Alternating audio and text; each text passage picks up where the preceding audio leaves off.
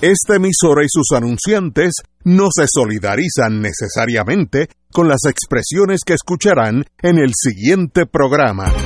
Son las 5 de la tarde, hora de escuchar Fuego Cruzado, el programa de más credibilidad en la radio puertorriqueña, en las voces de Ignacio Rivera, Néstor Duprey y sus panelistas invitados, con su discusión política dinámica e incisiva de los acontecimientos más importantes del momento.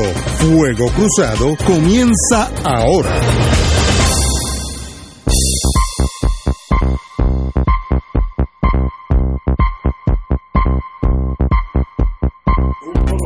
Amigos y amigas, hoy es lunes, hay muchas cosas de que hablar. ¿De qué tú quieres hablar? Desde From Sea to Shining Sea, Bolivia, España, Puerto Rico, el Día del Veterano, hoy hay que hablar un montón de cosas, pero vamos a empezar aquí, locally, vamos a aterrizar en Isla Verde, como decía José Arsenio, el profe. Tú saludaste a don Fernando Martín. Don Fernando está aquí como siempre. Ya. Oiga, a usted, entre el triunfo arrollador de la facción siciliana del PDP y los de Vox allá en España, usted está que ni saluda.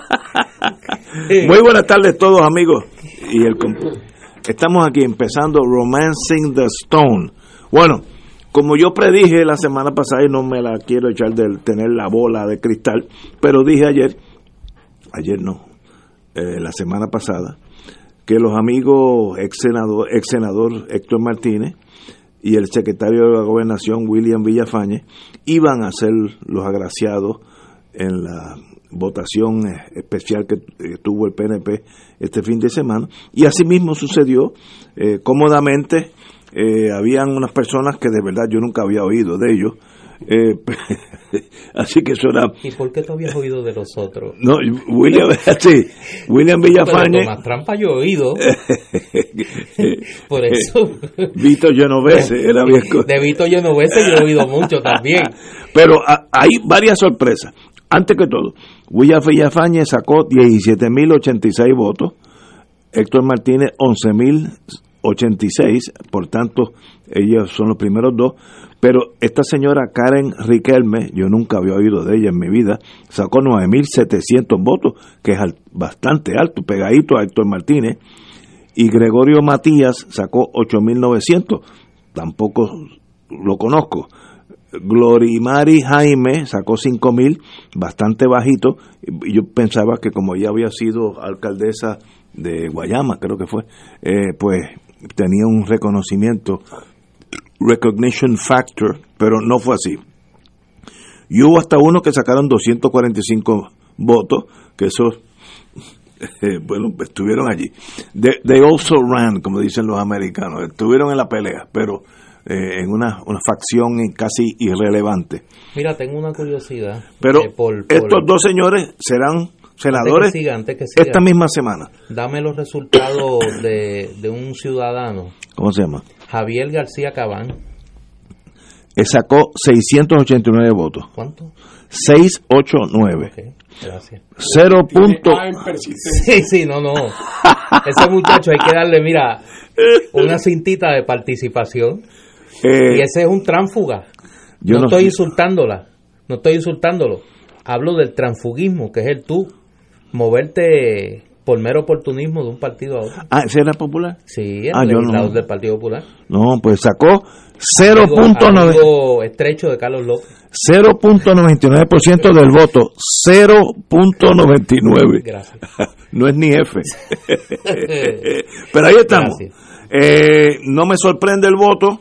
Ganaron los que más tenían el factor de reconocimiento, Héctor Martínez y William Villafañe. Yo creo que Héctor Martínez, y yo lo dije aquí, así que yo sigo siendo un hombre libre, yo dije que este señor está en una posición de rehacer su vida absolutamente. Pasó por una experiencia que no se la deseo a nadie, 2 veces convicto y 2 veces absuelto por el circuito federal en Boston. Estuvo 10 meses preso, y eso pues marca la vida de uno para siempre. Yo creo que eso se torne, ese veneno de la vida se torne en perfume, en el sentido que ya tiene la experiencia de lo que es estar en la rueda de abajo, y eso lo haga un mejor ser humano. Lo vi esta mañana hablando, me dio la impresión que ya es otro ser humano, y no hay forma de ser el mismo ser humano después de lo que le ha pasado. Pero salió absuelto en un caso de que no, tal vez nunca se debió haber ni erradicado, pero las cosas en las colonias son diferentes. Si vemos el caso del Tribunal Supremo de Estados Unidos en relación al gobernador de Virginia, pues este caso era un chiste. El gobernador de Virginia tenía un amigo que era un constructor del estado, que le prestó, mientras era gobernador, un Ferrari, le dejaba usar su avión, su jet privado, y se quedaba en los hoteles de este señor, y el Supremo dijo que siempre y cuando que no hubiera una contraprestación, tú me das esto a cambio de aquello, si no pasa eso, pues sencillamente un amigo, como si yo le presto el carro a Fernando Martín. Sí, el Ferrari que tan a menudo me prestas, y tu apartamento en París que tan a menudo me prestas, y tu avión privado que tan a menudo me prestas. Pues a cambio de nada, pues es nada. Pues ese caso, que era gigantesco al lado de este, cuando el Supremo dijo que si no hay quid pro quo, contraprestación, no hay delito, el de Héctor Martínez era cero. Y con eso que continuaron los toros corriendo por la vereda y llegaron a la nada, como siempre pasa. Considero que es el momento en su vida de rehacerla.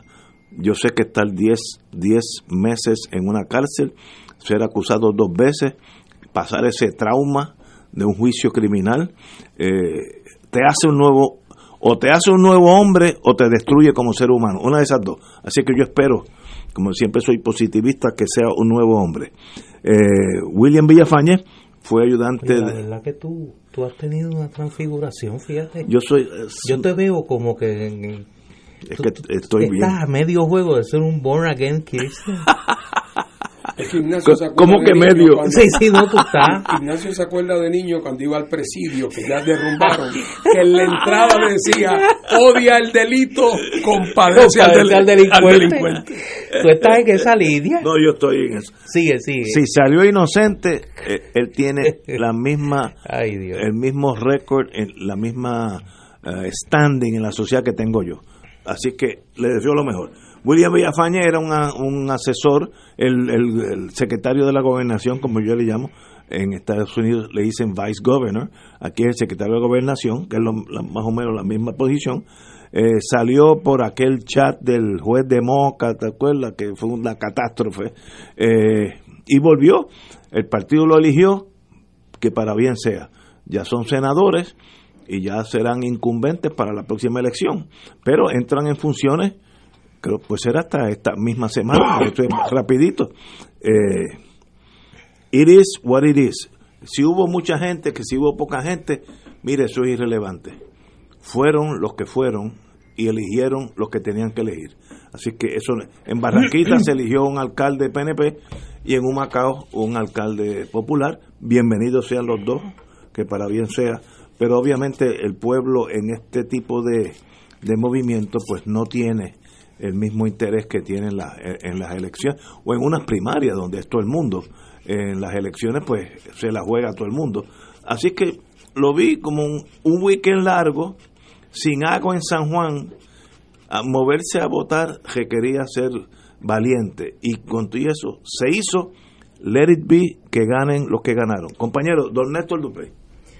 Yo creo que algún día, que no es hoy obviamente, habrá que hacer un análisis desde la ciencia política y desde la historia sobre lo que representa en términos del deterioro de la vida política puertorriqueña ese evento electoral de ayer, para que tengamos una perspectiva de lo que de esto.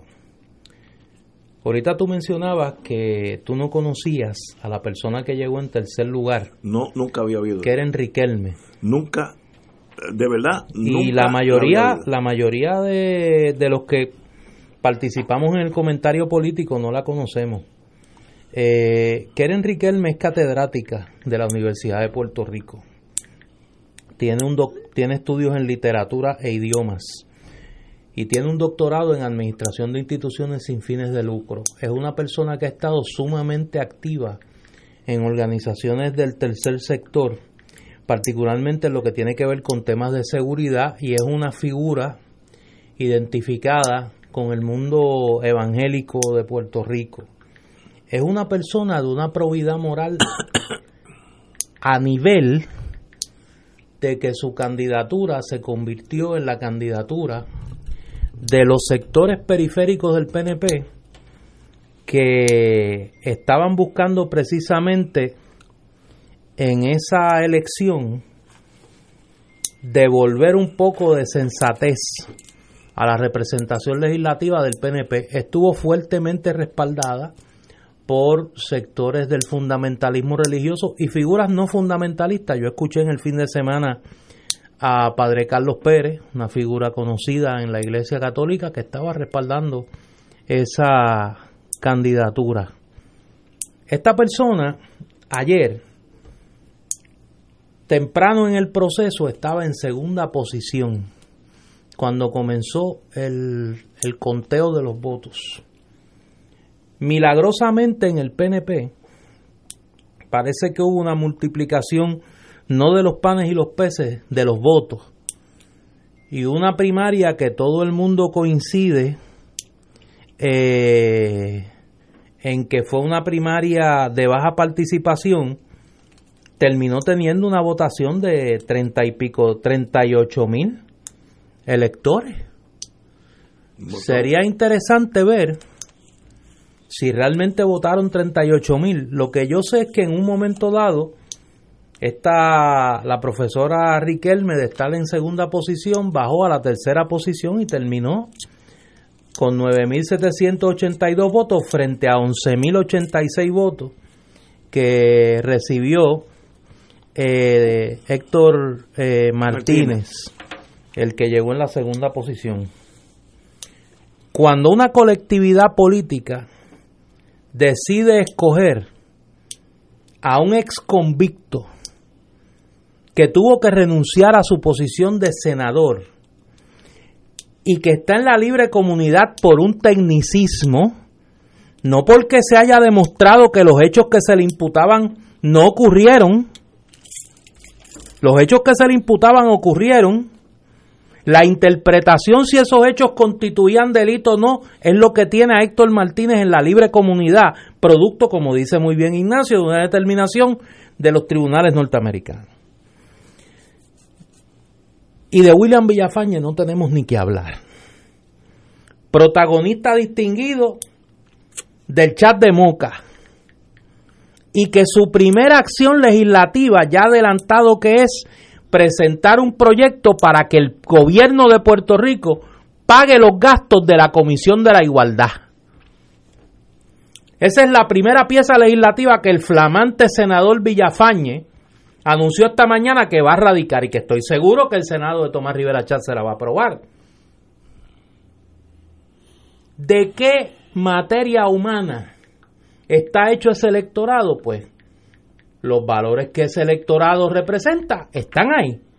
La pregunta es si es posible de ese electorado extraer un resultado que produzca un liderato que cambie el estado de cosas en el país. Yo creo que los PNP decentes, los estadistas decentes, la gente seria, honesta de ese partido, tiene hoy que estar preguntándose qué hacen ellos allí. Digo, y si no se lo están preguntando, tienen un grave enredo de espíritu. Ahora, ese es el azúcar que esa caña da. William Villafañe y Héctor Martínez. Vamos a una pausa, amigos, y regresamos con el compañero don Fernando Martín. Fuego Cruzado está contigo en todo Puerto Rico. tiene cáncer de próstata metastásico, recibió quimioterapia y la enfermedad continúa. Llame a Pan Oncology Trials al 787-407-3333. Pan Oncology Trials, empresa de investigación clínica de calidad para pacientes con cáncer en Puerto Rico. 787-407-3333. Beneficiario de Medicare, protégete del fraude en los servicios de salud. Cuida tus tarjetas de Medicare original y Medicare Advantage como si fueran tus tarjetas de crédito. Dáselas solo a tus proveedores de servicios. Cuidado al ofrecer información personal por teléfono. Un mensaje del Puerto Rico Senior Medicare Patrol, un programa del Departamento de Salud Federal. Llámanos al 1-800-975-3102. 1-800-975-3102. Este es el plan para usted. Para usted. Para usted. No te arriesgues a que tu médico no acepte tu plan. Con Triple S Advantage tienes una amplia red de médicos primarios y especialistas de calidad disponible para ti. Llama al 1-877-207-8777. Lunes a domingo, 8 a.m. a 8 p.m. Triple S Advantage es un concesionario independiente de Blue Cross Blue Shield Association. La red de proveedores puede cambiar en cualquier momento. Recibirá notificación cuando sea necesario. Fanáticos criollos de nuestro béisbol profesional. Los juegos de los criollos esta temporada. Escúchalos por aquí. Radio Paz 810 AM. En las voces de Edgardo Pereira, Canito Negrón y Héctor Sonde y Feliciano. Caguas, un equipo de mucha tradición en nuestro béisbol profesional. Por aquí, Radio Paz 810 AM y Radio Paz 810.com. ¿Qué te parece, Cholito? ¿Qué te parece, Cholito? Y ahora continúa Fuego Cruzado.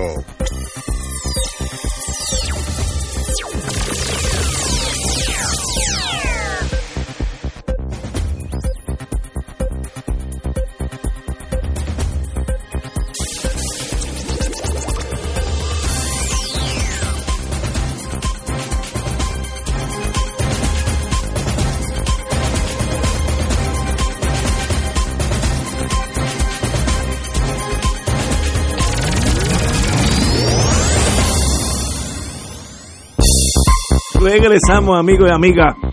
Don William Villafañe y don Héctor Martínez son los nuevos senadores por el Partido Nuevo. Uno sacó 24.5% del total del voto, el otro 15.93%. Esos son los dos ganadores. Don Fernando Martín. Bueno, mira, Ignacio y Néstor, yo francamente cuando vi los resultados, para mí fueron un indicador más de a veces lo primitivo que son nuestros niveles de cultura política en Puerto Rico. Y no estoy pensando ahora en los electores, estoy pensando en la dirección política del PNP. Porque después de todo, decía San Exupéry en su famoso librito del Principito, si los generales ordenan a los soldados que salten de flor en flor y los soldados no saltan, ¿de quién es la culpa? Bueno, pues no es de los soldados. La culpa es del general, porque es que no es posible saltar de flor en flor. Y entonces aquí tenemos un partido que se encamina a las elecciones de 2020 cargando sobre sus hombros la cruz del tema de la corrupción. Y que anda cargando con la cruz de lo que resultó un experimento gubernamental y político fallido que se llamó la administración de Ricardo Rosselló. Esos son dos piedras colgadas del cuello desde el punto de vista electoral del Partido Nuevo Progresista. Yo creo que eso podemos estipularlo. No digo que no tenga otras piedras, pero esas dos son grandes, son pesadas, y las está arrastrando el Partido Nuevo de cara a las próximas elecciones.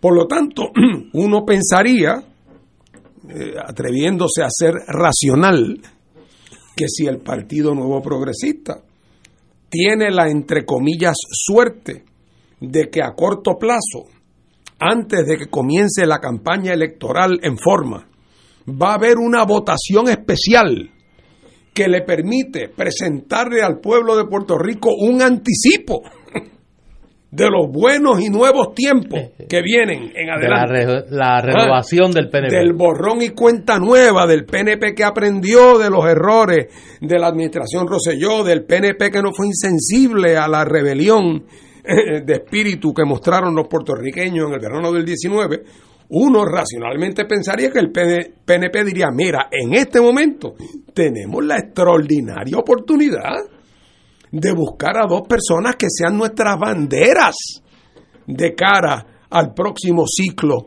electoral. Bueno, y entonces resulta que ¿quiénes son las banderas? La bandera es el senador Héctor Martínez, a quien yo no conozco personalmente y que en lo personal le deseo tan buena suerte como a cualquiera otro. Es una persona que para bien o para mal fue convicto 2 veces por jurado en Puerto Rico, no por ningunos tecnicismos, sino por acciones que un jurado encontró que eran constitutivos. ¿Y de qué delito? De soborno. Entonces, bueno, pues independientemente de que después fueron esos cargos, pues se retiraron esas convicciones. Oye, eso es en la mente de la gente, eso está, y por lo tanto, oye, y por cierto, ni que además, aparte de eso, hubiera sido un espectacular legislador que hubiera dejado una estela de luminosidad. Tampoco. Entonces, su único haber parecía ser que era un protegido del presidente del Senado. Entonces resulta que esa persona se anuncia que él va a correr para una de estas posiciones. Cuando yo vi eso en el periódico hace ya varias semanas o más de un mes, yo dije, pero es que están locos. O sea, es que no hay más nadie en Puerto Rico. Es que la capacidad de convocatoria del liderato PNP no da para buscar 2 magníficos ejemplares para poner aquí a llenar esas vacantes, ¿no? Oye, ¿y quién es el segundo gallo? El segundo gallo es el señor William Villafañe, a quien yo tampoco conozco, pero que si vamos a hacer un roster de quiénes son y eran los más rosellistas de Puerto Rico, el premio número 1 hay que dárselo a William Villafañe. O sea, William Villafañe es el emblema, el niño emblema de la administración de Rosselló y de Ricardo Rosselló. Y otra vez, uno pensaría que un PNP que quiere mostrar una cara distinta de cara al futuro, se aseguraría que no se buscaran a una persona que ante los ojos de todo el país resulta ser una persona que era un protegido cercano de Ricardo Rosselló y que tuvo que salir en circunstancias muy humillantes del gobierno de Puerto Rico. Entonces, ¿cómo es posible que no había más nadie, que no se enteraron que fue una decisión que hubo que tomar en 10 minutos? Bueno, yo no sé. El beneficio de la duda, si se lo fuera a dar al PNP, sería que en este momento en el PNP no manda nadie. Y que por lo tanto, cualquiera que se toma una iniciativa y que tiene algún padrino, ocupa el espacio y nadie le dice nada. Probablemente cuando Martínez le consultó al presidente del Senado, si es que lo consultó, a que le dijo, tírate porque yo una vez di una pelea por ti y la gente te va a ver como mi gallo y si tú ganas, eso muestra lo poderoso que yo soy. Y entonces probablemente el Villafañe dijo, espérate, en este momento en que la estrella del presidente del Senado está cuestionada, quizás un candidato que se le ve como que no se lleva con el presidente del Senado puede ser un buen candidato para aquellos en el partido que están llorando el viaje de ida de Ricardo Rosselló, y lanza su candidatura y algún padrino se consiguió que le dijo echa para adelante, y el resultado neto es que 2 coyunturas, ninguna de ellas racional, ninguna de ellas políticamente sensata. Esto parece hecho como al azar, como quien saca papelitos de una bolsa. Resultado neto, que el PNP, que tenía la oportunidad un mes antes que se abriera la lucha de candidaturas de cara a las próximas elecciones, haber salido con 2 flamantes figuras personas de calidad, de reputación, bien vistas, que representaran un nuevo comienzo. Resultó que entonces, ¿con quién se ha aparecido? Se ha aparecido con el señor Villafañe y con el exrepresentante Martínez. O sea, la oportunidad política perdida acusa una negligencia política. Porque en última instancia, ya una vez que los ponen en la lista, la gente actúa como dice Ignacio. Yo no sé si Ignacio fue a votar a esa primaria y no lo voy a poner en la difícil situación de preguntarle. Pero si hubiera ido, hubiera votado por los dos que conocía. Y esos son los dos nombres que más se reconocen y probablemente por eso ganaron. No porque los electores del PNP sean inherentemente más insensibles que los electores de otros necesariamente. Yo creo que fue que esa fue el liderato apadrinó. Distintos sectores del liderato apadrinaron a estas dos personas y el resultado neto es una oportunidad perdida para el Partido Nuevo Progresista y otra vez una señal de el grado de primitivismo en la dirección política en Puerto Rico y particularmente en este caso en el PNP.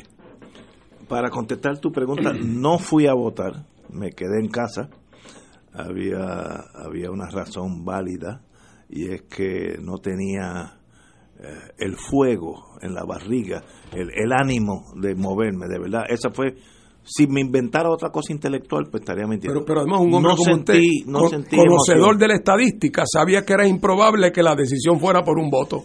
Y por lo tanto dijiste, ante esa, si yo supiera que por un voto, voy. Pero ¿cómo no puedo? Mi voto no es decisivo. Y una corrección, abogado, al fin, pues tenemos esa tara.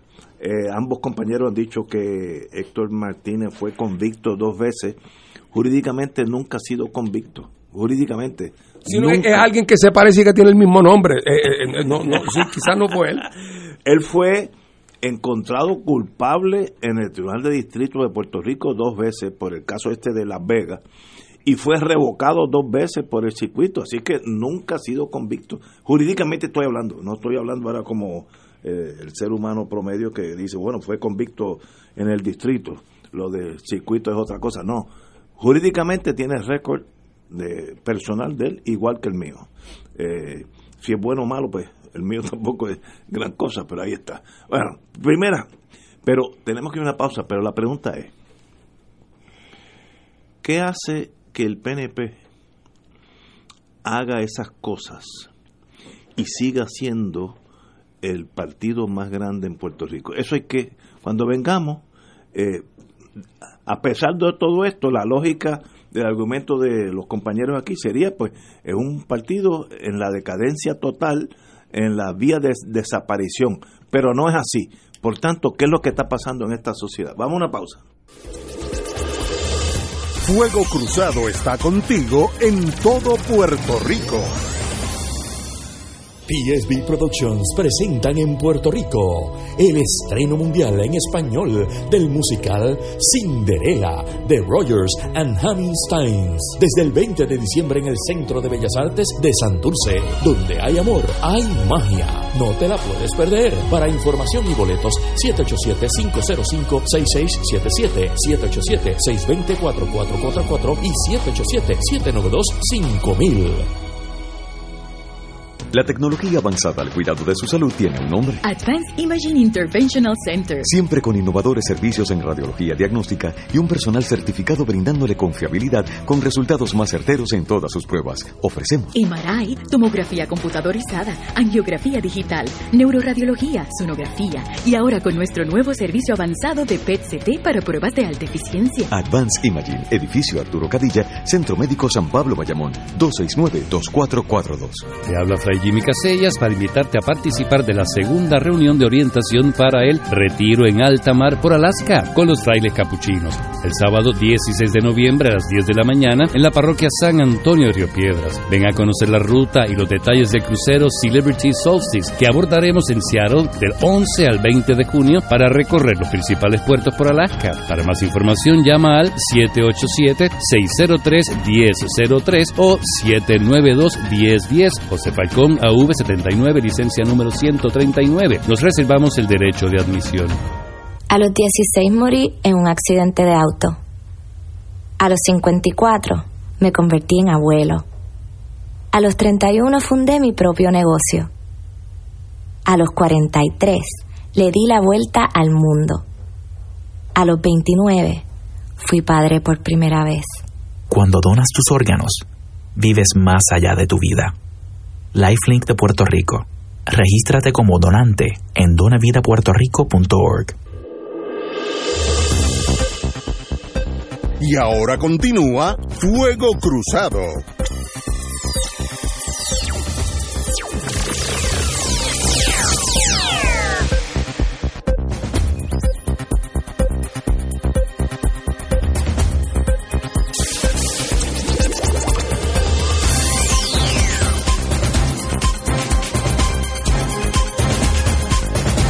Regresando, la pregunta que se quedó en la mesa que me han hecho, oye, escucha, digo eso, oye Dios, ya me dice, suave, el FBI, suave, tranquilo. La pregunta que se quedó, esto me lo inventé yo, es un amigo mío.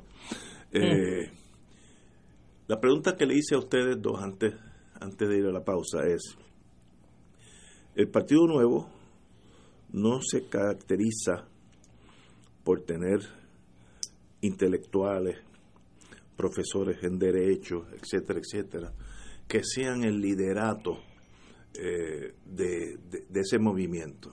Más bien gente normal con sus sombras y luces, a veces más sombras que luces, etcétera, etcétera. Pero con todo y eso, el PNP sigue siendo el partido mayoritario en Puerto Rico. Ha ganado la mitad de las veces contra el Partido Popular, que antes era el único partido en Puerto Rico, y yo creo que va a seguir ganando más y más, pero eso lo veremos en 11 meses y medio. Y la pregunta es, ¿qué característica, qué pasa dentro del PNP que a pesar de todos estos problemas que nos hemos enfrentado, Rossellito, la marcha esta de la juventud, el verano que se tuvo que ir, con todo y eso demuestra esa fortaleza vis-a-vis su adversario inmediato que es el Partido Popular? Fernando. Bueno, para darte una contestación corta, eso hay un planteamiento complejo ahí en lo que tú estás diciendo, pero me parece a mí que la contestación sencilla, y no por eso menos cierta, creo yo, es la siguiente, que en la situación del mundo que vivimos nosotros, en una colonia como la nuestra, un partido proamericano, proestadidad, que la gente y la inmensa mayoría de la gente en su cabeza lo identifica con la sobrevivencia, con el bienestar, con la prosperidad, con la institucionalidad, con la seguridad, con la certeza, con todas las virtudes de la modernidad. El partido que tenga esa franquicia de la estadidad, va a tener del saque un gran apoyo garantizado.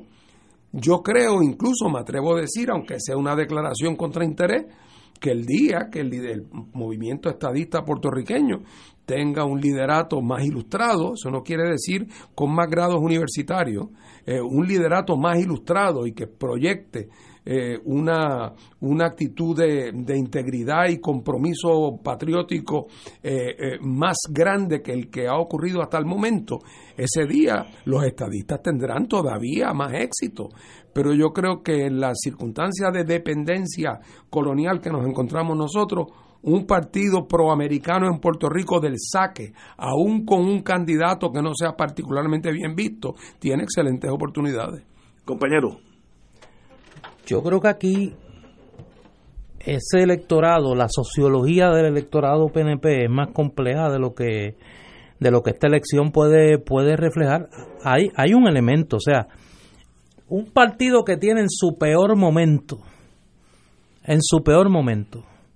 medio millón de electores, o sea, podemos estipularlo. Sí. Yo, bajo la teoría quinconesca que usted ha esbozado y que lo ha convertido, usted está a nivel de los grandes teóricos de la ciencia política puertorriqueña, ¿no? De acuerdo a la teoría quinconesca que usted esbozó, en el peor momento el PNP tiene medio millón de electores. Aquí votó 30 y pico de mil, dicen que votaron en un cálculo guaynabesco de la participación electoral. yo creo que eso pues es representativo de un sector de la estructura del PNP ahora. Una de las grandes respuestas que el proceso electoral del 2020 nos va a dar es cómo ese electorado va a responder al reclamo no escuchado por el PNP, porque ya el liderato del PNP ha dejado claro que no va a escuchar el reclamo del país de una mayor transparencia en la gestión pública, medidas que le devuelvan al país la confianza en las instituciones de gobierno, porque el PNP va a entronizar como candidato al autor de un golpe de Estado. O sea, el próximo ejercicio que nos va a dar el PNP, o sea, después del verano del 19, la primera elección que tenemos es esta que elige a estos dos prohombres perseguidos por la justicia, de acuerdo a tu teoría, ¿no? Este pobre Héctor Martínez, que bendito, un jurado puertorriqueño lo encontró culpable dos veces, de manera unánime, y parece que pues todos se equivocaron. Y de William Villafañe pues ni hablar. ¿Cómo ese electorado va a responder a un liderato que ha demostrado que no le importa el reclamo del país de mayor transparencia? Que en medio de las protestas ciudadanas del verano dijo que aquí no había una crisis política. Pues eso va a ser interesante, porque ya no estaremos hablando de una elección como esta, ¿no? Estaremos hablando de las primarias del PNP y estaremos hablando del resultado del PNP en la elección general. Y yo tiendo a coincidir con Fernando y tiendo a coincidir con los números que se están manejando de que nosotros estamos en el albor de una muestra significativa de un electorado rebelde. ¿Cómo eso se va a traducir? Pues yo creo que uno de los que les van a pasar factura es al PNP. ¿Cómo? Vamos a ver. Pero si le pasan factura al PNP, ¿qué partido se beneficia de esa reacción negativa? El Partido Popular no suena ni para llegar tercero, está muerto en el agua, se dice dead in the water, la hélice no se mueve. Tú siempre terminas con esa pregunta. No, pero alguien tiene que ganarle. Por eso, pero es que yo, por lo malo que yo sea, pero Ignacio, lo que te estoy planteando precisamente es que una de las interrogantes que podríamos estar viendo resuelta en la elección es si en efecto el electorado puertorriqueño, como ya las dio en el 2016, continúa dando muestras de su insatisfacción con las opciones. O sea, sin que elevemos a la categoría de ejercicio incuestionable desde la ciencia la encuesta del Nuevo Día, los números que la encuesta del Nuevo Día le da al Partido Independentista Puertorriqueño y al Movimiento Victoria Ciudadana no son los números tradicionales de fuerzas políticas al margen del bipartidismo. No lo son. Ahora, también yo creo que hay que tener en mente aquí otras cosas. Como tú dices con toda razón, Ignacio, el Partido Popular está en la soga. Pero, oye, el PNP tiene que tener cuidado. Porque si bien el PNP tiene una mayoría entre comillas natural, porque es la expresión electoral de nuestra inanición, si eso es cierto, ojo, que eso tiene límite. O sea, cuidado también con los candidatos que empujan, porque le puedes dar respiración artificial al Partido Popular. Sí. Cuidado que la dupleta no sea Villafañe y Martínez. Cuidado que entonces esta semana tiene que ser por ojo, boca y nariz la reforma electoral, la reforma del Código Civil, la reforma de la cosa municipal, cuando todo el mundo sabe que ese es el manejo también más primitivo, más torpe, más grosero de temas importantes en aras de un beneficio partidista. Llega el momento en que el refajo se sale demasiado, y eso provoca que gente que quizás de otra manera terminarían su proceso de resignación proamericana, llega el momento en que también nos acorrale a la gente, porque es que es demasiada la actitud abusiva, la actitud de prepotencia. O sea, se puede ser como en el chat sin usar malas palabras. Claro. Y tienen que tener cuidado que estas actitudes, esto de empujar la reforma electoral, la mal llamada reforma electoral, que es una manera del PNP quedarse con el proceso electoral puertorriqueño, y eso se ve a 30.000 pies de altura, que ese es el tipo de cosas que también limita al PNP. Por eso digo que el PNP, tarde o temprano, siempre acaba disparándose en su propio pie por la incompetencia política de su liderato. Pero yo creo que no es incompetencia, Fernando. Yo creo que el PNP parte de la premisa que, la premisa inarticulada de la pregunta de Ignacio. Nosotros podemos hacer lo que nos dé la gana porque nadie nos va a ganar. Nosotros tenemos el poder total, no tenemos oposición, controlamos el Ejecutivo, controlamos el Legislativo, controlamos el Poder Judicial, controlamos los medios, controlamos todo. Eso es una, militarmente hablando, eso es siempre mortal. Y nosotros podemos, eso es mortal. Ojo, cuando Ricardo Rosselló estaba en su viaje huyendo de los efectos de los arrestos de Kelleher y la directora de ACES, y luego del chat, partía de esa premisa, y hasta el final partió de esa premisa de que nosotros podemos hacer lo que nos dé la gana, que nosotros cogemos de hasta los nuestros. Sí. Eso está en el DNA de la estrategia política del PNP. Es bien peligroso. Eso está en el DNA de la estrategia política del PNP. Y yo creo que el PNP lo que está es midiendo el agua de la tolerancia. Y el PNP ha leído, me parece que incorrectamente, que las aguas del verano están más plácidas y que puede tirarse la maroma de aprobar, cogiendo a la gente desprevenida en noviembre, y la gente está entretenida allá en sus trabajos y en las clases, los estudiantes y demás. Vamos a pasarle estas tres bolas rápidas una detrás de la otra que no las van a poder batear. Y yo creo que están jugando con la paciencia de la gente.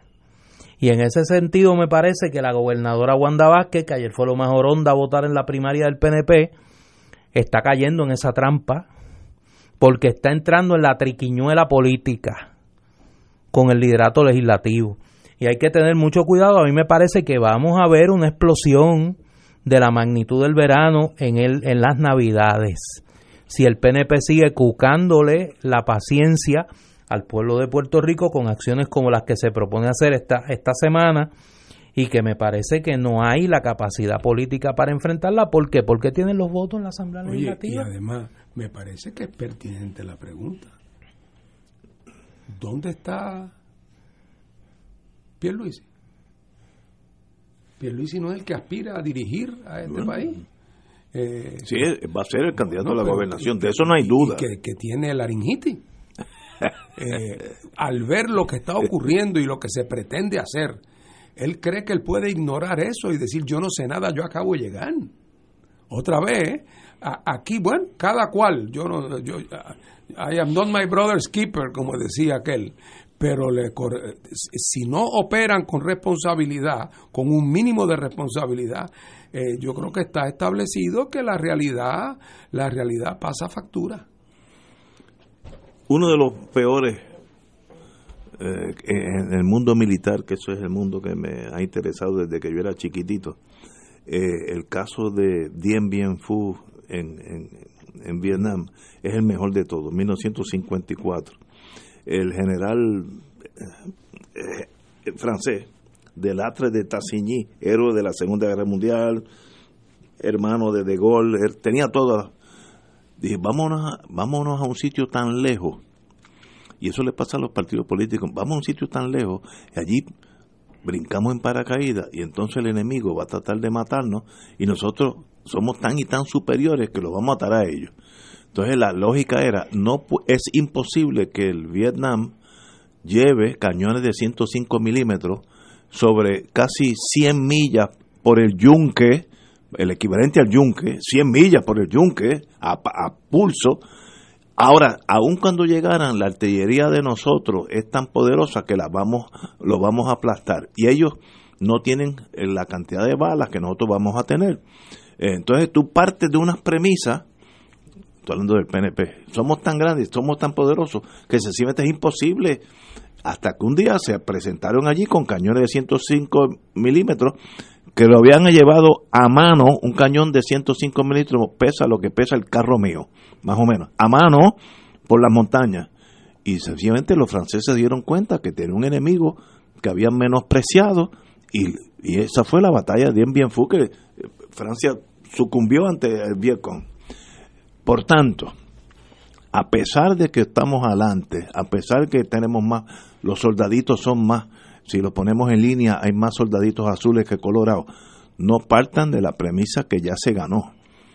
Esto es como el boxeo, se gana cuando a lo último el árbitro te levanta la mano, antes de eso puedes perder. Pero es que el PNP parte de la misma premisa tuya, sí, el PNP parte es que de las no dos premisas perder. Tuyas, de la teoría quinconesca, de que aunque nosotros pongamos a King Kong ahí, nuestra gente va a ir a votar, y segundo, que nadie nos puede ganar. No, y que con la reforma electoral ahora habrá quien también propone que quizás el árbitro se puede comprar. Ah, no, seguro. Ah, no, seguro. El árbitro es comprable. Ah. Esa es la hipótesis. No. Ay, entonces le aprueban un código civil, porque todo esto está, mire, chaleco a la medida. O sea, le aprueba un código civil a unos sectores del país que necesitan tener una carta de esas de autenticar la calidad del producto para que su feligresía, que está molesta con el PNP, pueda volver a ir al matadero electoral a votar por el PNP. Esa es la segunda parte de la ecuación, el código civil hecho a la medida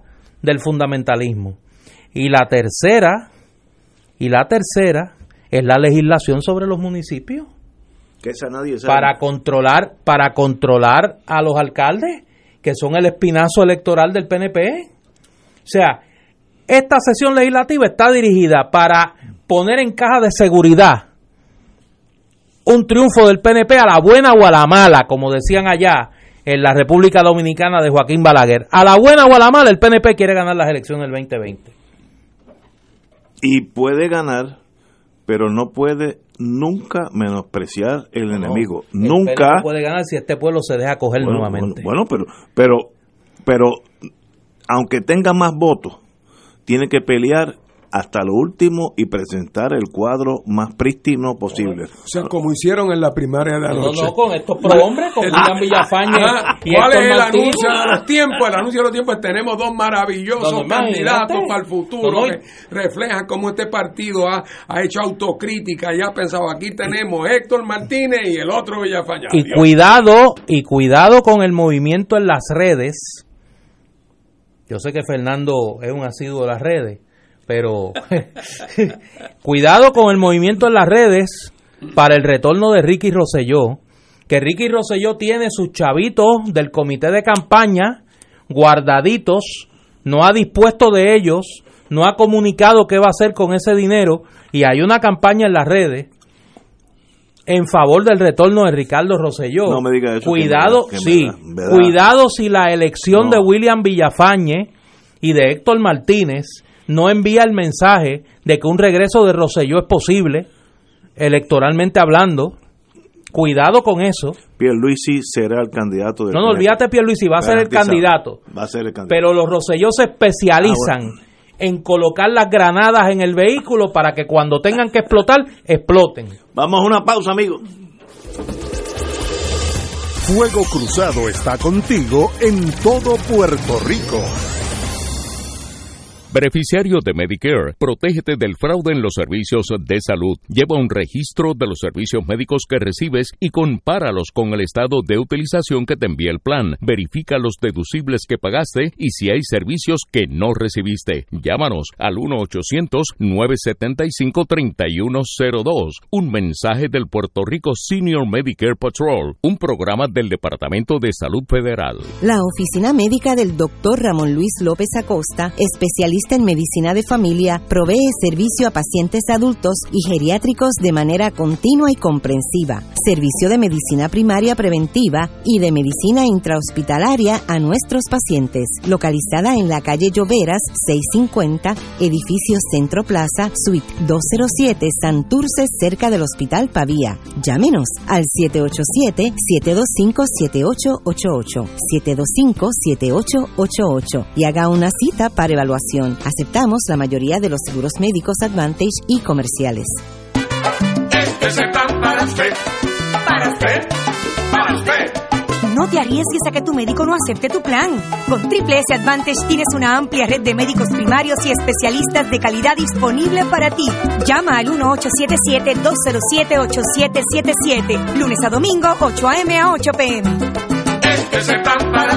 Triple S Advantage es un concesionario independiente de Blue Cross Blue Shield Association. La red de proveedores puede cambiar en cualquier momento. Recibirá notificación cuando sea necesario. El Instituto del Derecho Parlamentario es una institución educativa que certifica educadores y parlamentaristas en Puerto Rico y la Florida con sus 3 niveles de certificación y por examen de reválida. Ofrece además otros cursos para profesionales y seminarios para juntas directivas, asociados, empresariales y otros profesionales. Les invitamos a visitar nuestra página www.parliamentaryconsultinggroup.com.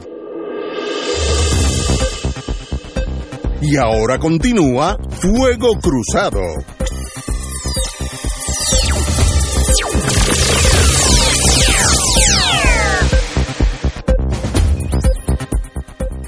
Compañero, usted tiene la palabra.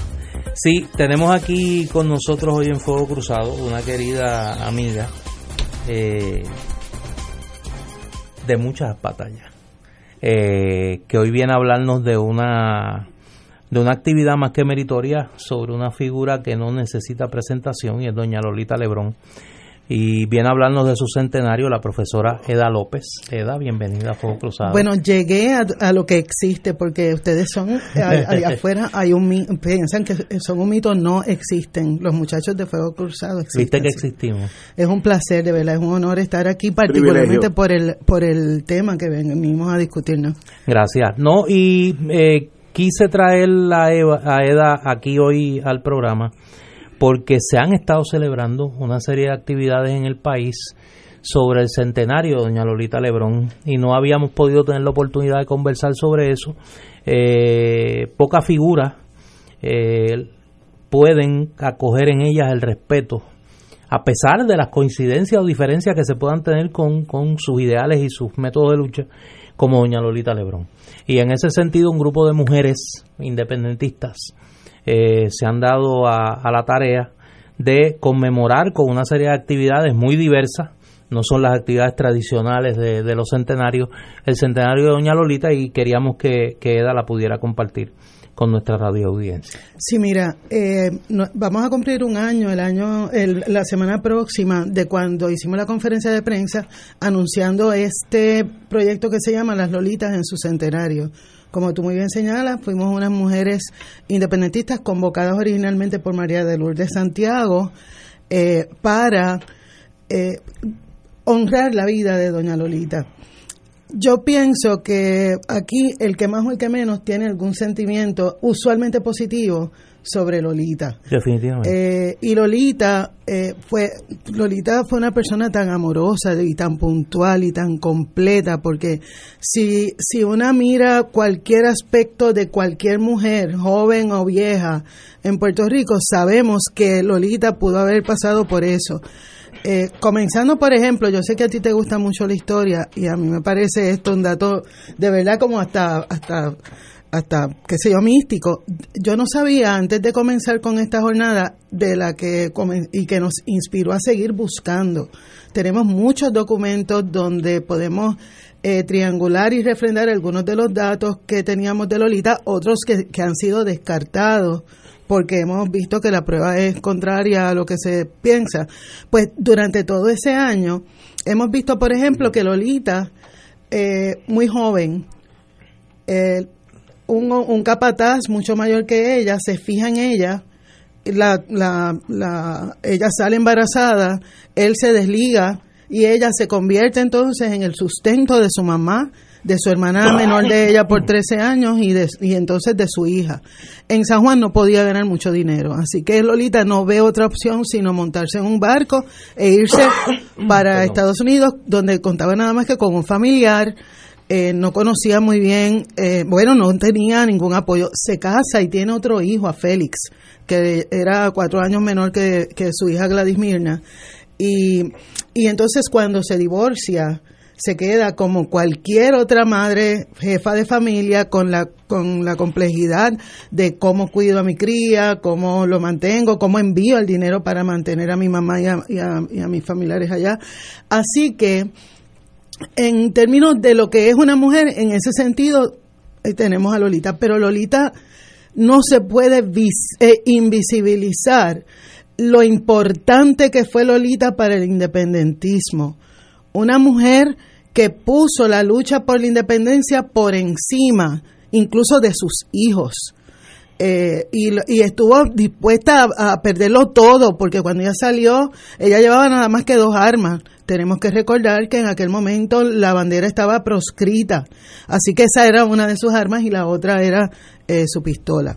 Dicho eso, cualquiera hubiese pensado que con la propaganda tan brutal y con todas las torturas que sufrió Lolita dentro de la cárcel, ella hubiese salido más rebelde. Lolita salió hecha puro amor. Y yo pienso, después de haber estado estudiando muchos aspectos de Lolita, que la única manera en que eso pudo ser la escapatoria, aferrarse al misticismo, se convirtió en católica devota dentro de la cárcel. Una católica muy devota. Muy devota. El altar de ella existe aún. Sí. Como único se podía lograr eso, ante todas las cosas que le pasaron, el hijo se le ahoga mientras está todavía en el juicio, su mamá se le muere 4 años después, al final, ¿verdad? 2 años antes de que saliera, su hija se muere en un accidente. Lo que puede sostener a un ser humano, y lo sabemos, ¿verdad? Después de haber pasado unas cosas, es un viaje muy profundo hacia adentro, cimentado en el amor. O sea, uno no puedes salir de esa cárcel si te la traes.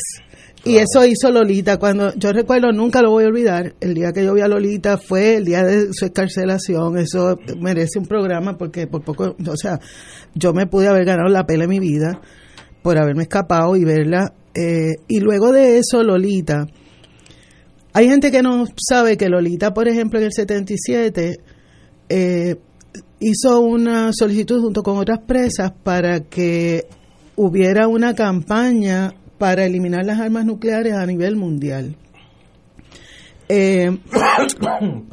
Ella creó una fundación de Pedro Albizu Campos. Ella quiso dedicar su vida al rescate de mujeres y niños maltratados. Pero además, Lolita fue cada vez, yo no sé si era posible ser más independentista de lo que ella era, porque para hacer la hazaña que ella tuvo, ella era una mujer muy preparada, muy lista para eso, pero cuando salió siguió trabajando por la independencia en todas las maneras posibles.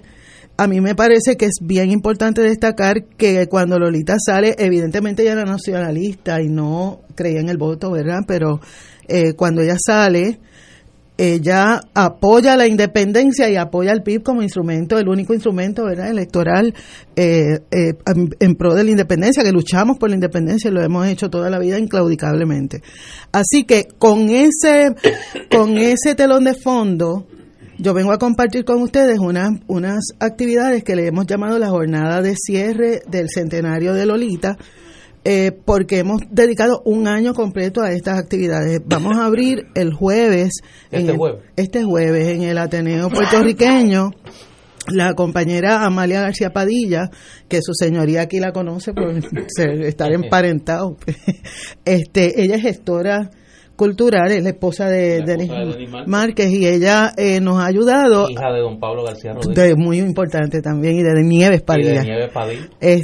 Pues Amalia ha logrado, junto con Rafi Treyes, convocar a unos artistas más, como unas 30 obras. Van a estar en el Ateneo, vamos a inaugurar a las 7 el jueves 14. Entonces de ahí nos vamos para, el viernes vamos a presentar. Viernes 15 vamos a presentar dos documentales. Hay uno que ya lleva mucho tiempo, es de Rosa Villalonga, una compañera, ¿verdad? Y ese se llama Grito de Libertad. Lolita Lebrón, grito de libertad. Pero hay otro que es un proyecto que se está llevando a cabo por la compañera Inés Monjil, que lleva como un año investigando muy activamente tanto en Puerto Rico como en Estados Unidos, y está creando un documental de pietaje que incluye pietaje muy extraño, ¿verdad? Que no se había publicado antes. Ese no está listo todavía, se va a llamar La Patria es Mujer, pero Inés nos va a dar un preview de cómo viene la cosa.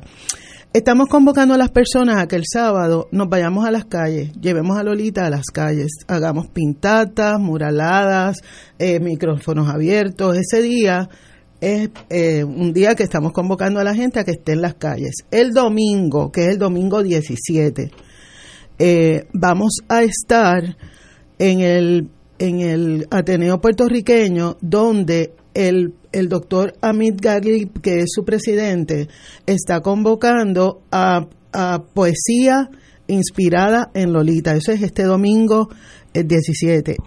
¿En dónde? En el Ateneo también, en el Ateneo. El lunes se han hecho algunos contactos con organizaciones estudiantiles, con escuelas, etcétera, para que unos módulos que han preparado las compañeras estén en los salones de clase hablando de la vida de Lolita. Entonces llegamos al 19, que es el día, ¿verdad?, que tenemos más actividades. Es bien interesante porque tú que eres historiador, te voy a dar un dato que no mucha gente sabe. Lolita nació el 15 de noviembre. Pero Lolita escogió el 19. El 19. Por el descubrimiento de Puerto Rico. No sé si fue por eso, pero yo me imagino que sí, pero hasta en eso Lolita hacía lo que le daba la gana, ¿no? Entonces, vamos a comenzar a las 10 de la mañana con una serenata en el cementerio Santa María Magdalena de Pacis, en el Viejo San Juan. A las 10 nos va a estar amenizando esa serenata el compañero Tony Mapelle con su grupo. Va a haber un depósito de flores, ahí las hemos... Está enterrada cerca de la tumba de Albizu. Al lado de Albizu, ¿no? Al lado de la tumba de don Pedro Albizu Campos. Y entonces ahí va a estar muy bonito porque unas compañeras teatreras idearon convertir sus chaquetas en un diseño que se pareciera al traje que usó Lolita. De hecho, esta camiseta que yo estoy usando es también parte del uniforme que vamos a usar, que está inspirado, lo hizo un compañero del PIB, Néstor Rivera, a quien le envío un saludo. Entonces, una vez estemos ahí honrando, ¿verdad?, a Lolita en su cumpleaños, de ahí va a salir un desfile que va a recorrer la calle del Cristo. Al llegar a la fortaleza va a continuar hacia el este y va a subir entonces a la Tanca. En el camino vamos a parar en la catedral, donde una actriz va a estar divulgando palabras de Lolita. Va a estar como que divulgando cosas que Lolita dijo, que las hemos transcrito para que ella las pueda decir. Luego vamos a consignar en la calle de Resistencia, por supuesto. Y entonces, al llegar a la plaza, Teresa Hernández va a tener un performance donde le va a entregar a Marien Torres de Tambullé. Y luego de eso va a estar Patio y Cultura. Las palabras políticas van a estar a cargo de don Rafael Cancel Miranda y María de Lourdes Santiago. Ese día es el día de Lolita. Vamos a estar desde las 10 de la mañana hasta, yo me imagino que cuando... el 19. 19, desde las 10 de la mañana, el Viejo San Juan se convierte en el escenario de Lolita. Recuerden que mientras va a estar la exposición esta que estamos inaugurando el jueves. En el Ateneo. Así que yo lo que invito a las personas es a que entren a Facebook. Yo te iba a preguntar si hay alguna página donde la gente puede entrar a tener más información y el calendario completo y demás. Sí, tenemos la página Las Lolitas en su centenario. Eso en Facebook, ahí estamos posteando todo lo estamos subiendo ahí. Durante todo este año hemos hecho actividades todos los 19 de mes, desde Lares, que fue la primera, por eso terminamos en el Viejo San Juan, porque comenzamos a conmemorar en Lares, pero Lolita está enterrada en el Viejo San Juan y queríamos hacer algo donde está enterrada. Así que mi invitación es a que estén pendientes, ¿verdad?, a la página de Las Lolitas en su centenario.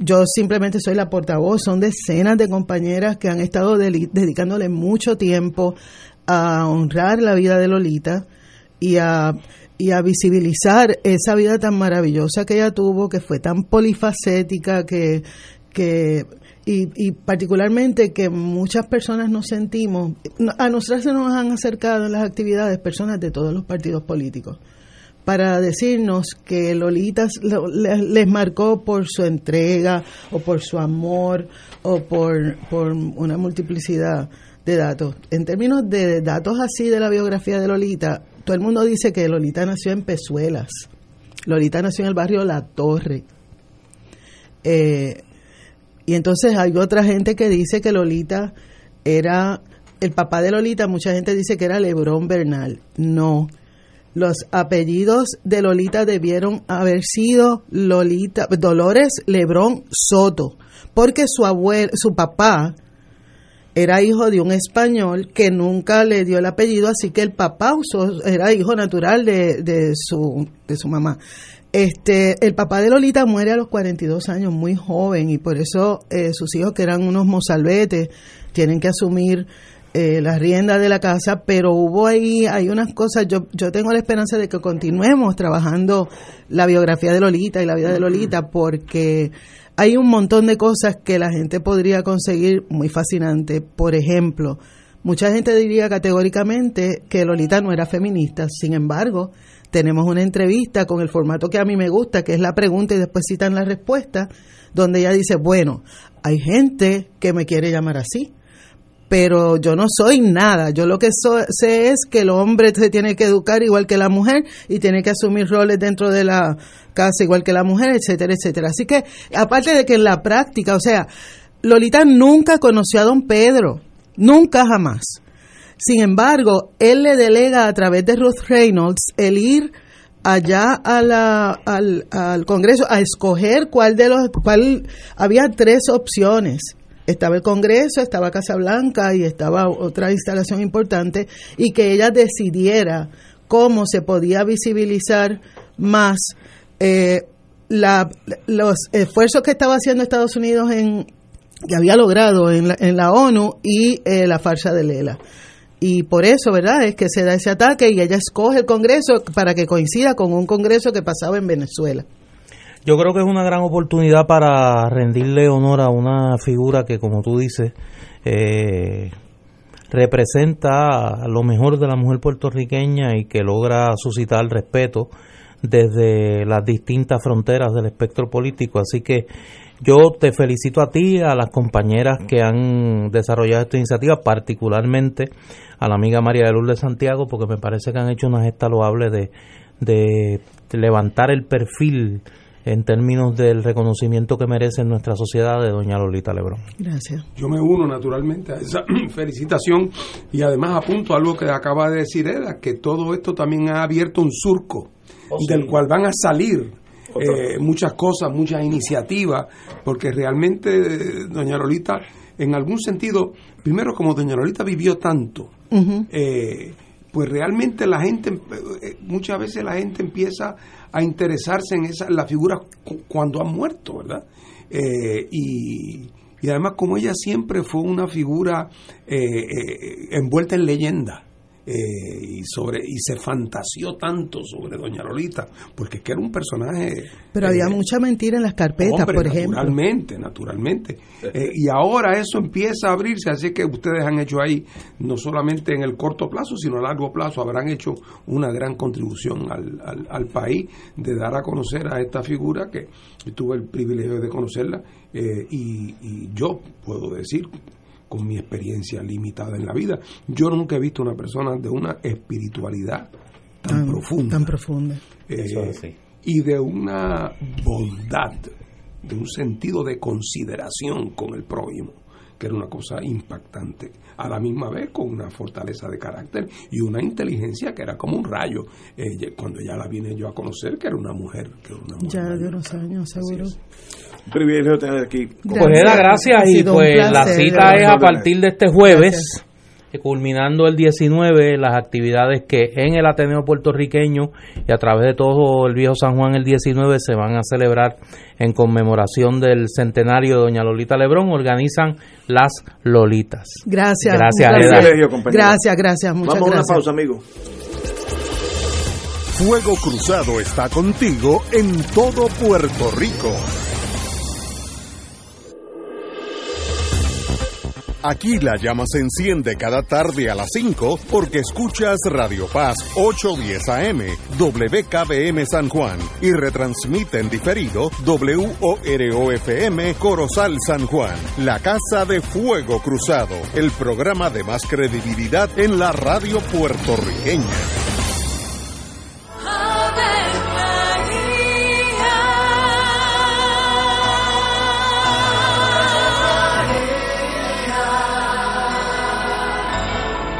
El ángel del Señor anunció a María, y ella concibió por obra del Espíritu Santo. Dios te salve María, llena eres de gracia, el Señor es contigo. Bendita tú eres entre todas las mujeres, y bendito es el fruto de tu vientre Jesús. Santa María, Madre de Dios, ruega por nosotros pecadores, ahora y en la hora de nuestra muerte. Amén. He aquí la esclava del Señor. Hágase en mí según tu palabra. Dios te salve María, llena eres de gracia, el Señor es contigo. Bendita tú eres entre todas las mujeres, y bendito es el fruto de tu vientre, Jesús. Santa María, Madre de Dios, ruega por nosotros pecadores, ahora y en la hora de nuestra muerte. Amén. Y el Verbo se hizo carne, y habitó entre nosotros. Dios te salve María, llena eres de gracia, el Señor es contigo. Bendita tú eres entre todas las mujeres, y bendito es el fruto de tu vientre, Jesús. Santa María, Madre de Dios, ruega por nosotros pecadores, ahora y en la hora de nuestra muerte. Amén. Ruega por nosotros, Santa Madre de Dios, para que seamos dignos de alcanzar las promesas de nuestro Señor Jesucristo. Oremos. Derrama, Señor, tu gracia sobre nosotros, que por el anuncio del ángel hemos conocido la encarnación de tu Hijo, para que lleguemos por su pasión y su cruz a la gloria de la resurrección, por Jesucristo nuestro Señor. Amén. Gloria al Padre, al Hijo y al Espíritu Santo. Como era en un principio, ahora y siempre, por los siglos de los siglos. Amén. Ser rotario es vivir la alegría de servir a los demás, a la vez que cultivas la amistad y el compañerismo, sin límites y descanso. Mensaje del Club Rotario de Río Piedras. Tiene cáncer de próstata metastásico, recibió quimioterapia y la enfermedad continúa. Llame a Pan Oncology Trials al 787-407-3333. Pan Oncology Trials, empresa de investigación clínica de calidad para pacientes con cáncer en Puerto Rico. 787-407-3333. Cáritas de Puerto Rico está celebrando 5 décadas de compromiso con Puerto Rico, servicio y caridad, ayudando a miles de familias necesitadas cada año. Te invitamos a nuestra gala de 50 aniversario el 16 de noviembre en el Salón San Rafael de la Parroquia San José de Villa Caparra a partir de las 6 de la tarde. Donativo $75 por persona. Incluye cóctel, cena y sorteo de regalos. Música de José Nogueras y su orquesta. Vestimenta semiformal. Para información de boletos puede llamar al 787-349-53, porque como el oro, nuestras obras brillarán. Afiliado de Medicare Advantage, es el momento de escoger el plan médico y médico primario que mejor le sirva a su salud y bienestar. En CESMI, nuestros médicos primarios le brindarán el cuidado médico de excelencia que usted necesita. Contamos con los doctores Belinda Rodríguez y el doctor José López, especialistas en medicina de familia y geriatría. Ellos aceptan MMM y PMC Advantage.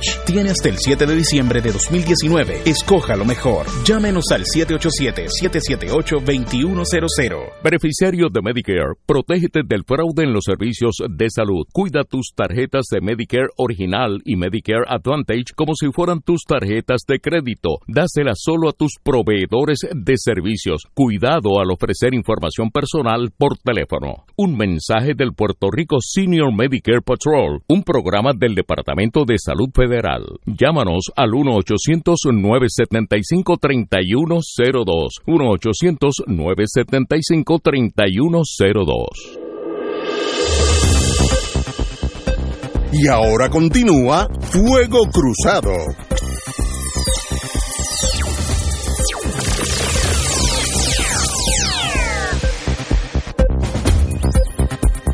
Regresamos, amigos, amigas.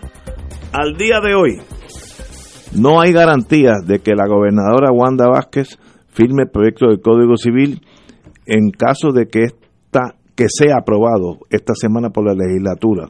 Así lo expresó la propia gobernadora al advertir que no ha visto el documento y que su decisión final está basada en una evaluación rigurosa que llevará a cabo sobre las enmiendas que se le hicieron al Código Civil, y si en ese análisis encuentra alguna determinación que sea contraria a los derechos de algún sector del pueblo, la medida podría quedar en el limbo. Y ya está clara hacia dónde es que va ese Código Civil, y yo creo que no podemos tener un Código Civil nuevo que en realidad sea un retroceso de 100, 200 años en el vivir de los puertorriqueños, y en muchas facetas contrarios a las decisiones del Tribunal Supremo de los Estados Unidos en relación a madre, hijo, etcétera, concepción, todo eso, ya eso está básicamente preempted por los Estados Unidos, pero sabemos cómo son los muchachos locales. La gobernadora, abogada, al fin ya dice, cuidado, yo voy a leer detenidamente esto, si no lo veto. Muy bien por la gobernadora. Fernando. Bueno, yo no sé qué plan tiene doña Wanda, en el sentido más amplio de su vida. Yo no sé si doña Wanda, como algunos dicen, cree que tiene algún futuro en la política. No sé. Yo no lo sé. Ella a veces ha tenido un lenguaje un poquito ambiguo cuando contesta preguntas, pero la realidad del caso es que si la gobernadora quiere tener un legado positivo, le tocó a entrar al escenario de la vida política puertorriqueña en un momento muy dramático, y al principio por lo menos pudo servir de elemento estabilizador en un momento en que aquí las cosas estaban manga por hombro en términos de las consecuencias de la ida de Rosselló, y así es que si ella quiere cultivar el respeto, el cariño, la admiración, el aprecio del país, o de aquella gente en el país que ella cree que su admiración y aprecio valen, ella tiene varios retos grandes ante sí en este momento. Ese que acaba de mencionar Ignacio es uno. En Puerto Rico sabemos que desgraciadamente hay un sector muy conservador, religioso, que no se resigna a que aquí no haya la ley del Sharia. Es decir, ¿qué es? El fundamentalismo maometano, sí. Cree que no debe haber ley civil, sino que el Sharia, es decir, la ley religiosa, debe ser también la ley civil. Y que por lo tanto, pues, cuando usted quiere ver si alguien cometió delito, chequéese Deuteronomio capítulo 6, hectómetro 4, yo no sé, ¿verdad? Así es que, bueno, pues hay gente que no se resigna a eso, y entonces en los temas sociales delicados que tienen que ver con los temas de preferencia sexual, de matrimonio, de identidad de género, con todas esas cosas, con el asunto del aborto, con todo eso, a ellos les gustaría que la ley civil reflejara sus preferencias valorativas religiosas. En otro tipo de sociedad eso pasa. En la que está Puerto Rico eso no es así. En la sociedad que vive Puerto Rico, en cuanto a derecho, Puerto Rico se adscribe en términos generales al liberalismo. Y el liberalismo es una doctrina que dice que las cosas no se prohíben a menos que le hagan daño a un tercero. Si no le hacen daño a un tercero, no hay realmente razón para prohibirla. Ese es el credo fundamental del liberalismo, que es un poco la ideología prevaleciente en Puerto Rico. Ese sector que no se resigna a eso quisiera colar en el Código Civil, o dejar en el Código Civil, que es de otra época, unos lenguajes que tarde o temprano serán declarados inconstitucionales por los tribunales. Por lo tanto, es una charada, y para una abogada es además, por lo tanto, una irresponsabilidad. Así es que ella ahí tiene que mostrar carácter, independientemente de cuáles sean sus preferencias personalísimas. Esa que las exprese a través de sus preferencias religiosas. El segundo reto que se enfrenta es el del Código Electoral. O sea, aquí no cabe duda de que lo que anda en movimiento por parte del proyecto que apadrina el senador Rivera Schatz, es un intento de quedarse con la Comisión Estatal de Elecciones y de colocar en precario, fragilizar el proceso electoral puertorriqueño y abrir la puerta al fraude y al robo electoral. Y eso es algo que aquí nosotros hemos avanzado como pueblo de manera significativa. Y aquí en los últimos años, aunque hay disputas sobre áreas marginales, en el fondo nadie realmente piensa que aquí las elecciones, quien gana no es quien realmente ha tenido más votos. La gente en términos generales tiene una cierta confianza ganada institucionalmente en que el conteo se hace como se debe hacer, y en parte eso es porque la Comisión Estatal de Elecciones, con sus 1.500 limitaciones y con sus 1.500 defectos, realmente cada 4 años produce lo que su ley orgánica lo obliga a producir, que es resultados creíbles y fiables. Que hay 3 partidos. Mire, señor, lo único peor que 3 partidos es un partido en la Comisión Estatal de Elecciones. Es lo único peor que 3 partidos. Y a eso nos quiere llevar, a eso de un partido, y eso la gobernadora tiene que detener ese impulso totalizador. Total, con la ley electoral que tenemos, el PNP ganó las elecciones pasadas sin ningún problema, Cámara, Senado y Gobernación, que es que ahora tiene miedo que no va a tener los votos y por lo tanto cree que tiene que alterar las reglas de juego. Y eso es otra área donde la gobernadora tiene que mostrar carácter y firmeza de no ceder en un principio de esta naturaleza. Y de la ley municipal ni hablar, porque ahí en parte, como las llamadas enmiendas las tienen escondidas, ¿quién sabe qué fieras van a salir de esa maleza cuando traigan esas enmiendas a la hora cero? O sea, esto es un comportamiento de país de cuarto mundo, y parece mentira que esos comportamientos lo que hagan sea fortalecer el argumento de aquellos que desde el extranjero se refieren a nosotros como una sociedad corrupta y primitiva. Cuando Wanda Vázquez juramentó como gobernadora, los primeros días de su incumbencia le hizo creer al país que ella era esta funcionaria pública que había llegado por una especie de jugada del destino a la gobernación y que ella su única ambición era terminar lo que quedaba de ese periodo gubernatorial y retirarse. Así lo dijo prácticamente. Esa Wanda Vázquez se quedó en algún momento en el camino. Ahora la Wanda Vázquez que está en la gobernación es una activista del PNP, que participa en el proceso interno del PNP, que está muy preocupada con el tema de la estadidad, que favorece un aumento de sueldo a los jueces cuando sabe que se va a beneficiar su sociedad de bienes gananciales con ese aumento porque su esposa es juez. Y no tan solo eso, sino que comienza a dar las señales de que sus decisiones ya no están motivadas por el bien común o por, como ella decía, lo que le convenga al pueblo de Puerto Rico sin mirar en las elecciones, sino que la ecuación se ha invertido y ahora las elecciones son la prioridad en la mirada de Wanda Vázquez. Y yo creo que ella tiene una oportunidad de probarle al país cuál de las dos Wanda Vázquez está gobernando. Si la que juramentó o la que ha ido evolucionando en una especie de retrato de Dorian Gray sentada en la silla de la gobernación de Puerto Rico. Y yo creo que la legislación del Código Civil y de la reforma electoral que se propone aprobar el Partido Nuevo Progresista con la oposición de todo el arco de la oposición política en Puerto Rico, valga la redundancia, que unánimemente se ha opuesto a esta medida. Me parece que ya tiene ahí la prueba dorada para que el país sepa cuál de las dos Wanda Vázquez nos está gobernando. Si la que juramentó o la que ha ido con el tiempo cogiéndole el gustito a la silla y los beneficios del poder. Y yo creo que ahí está la prueba. Vamos a ver. Bueno, yo espero. A veces la vida es tan fácil que solamente los abogados se equivocan.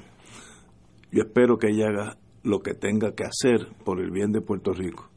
estas enmiendas al Código Civil, algunas son trogloditas y sencillamente a la corta o a la larga no van a existir, porque políticamente podrían pasarla, vamos a decir que fueran aún por encima del veto, que lo dudo, de la gobernadora.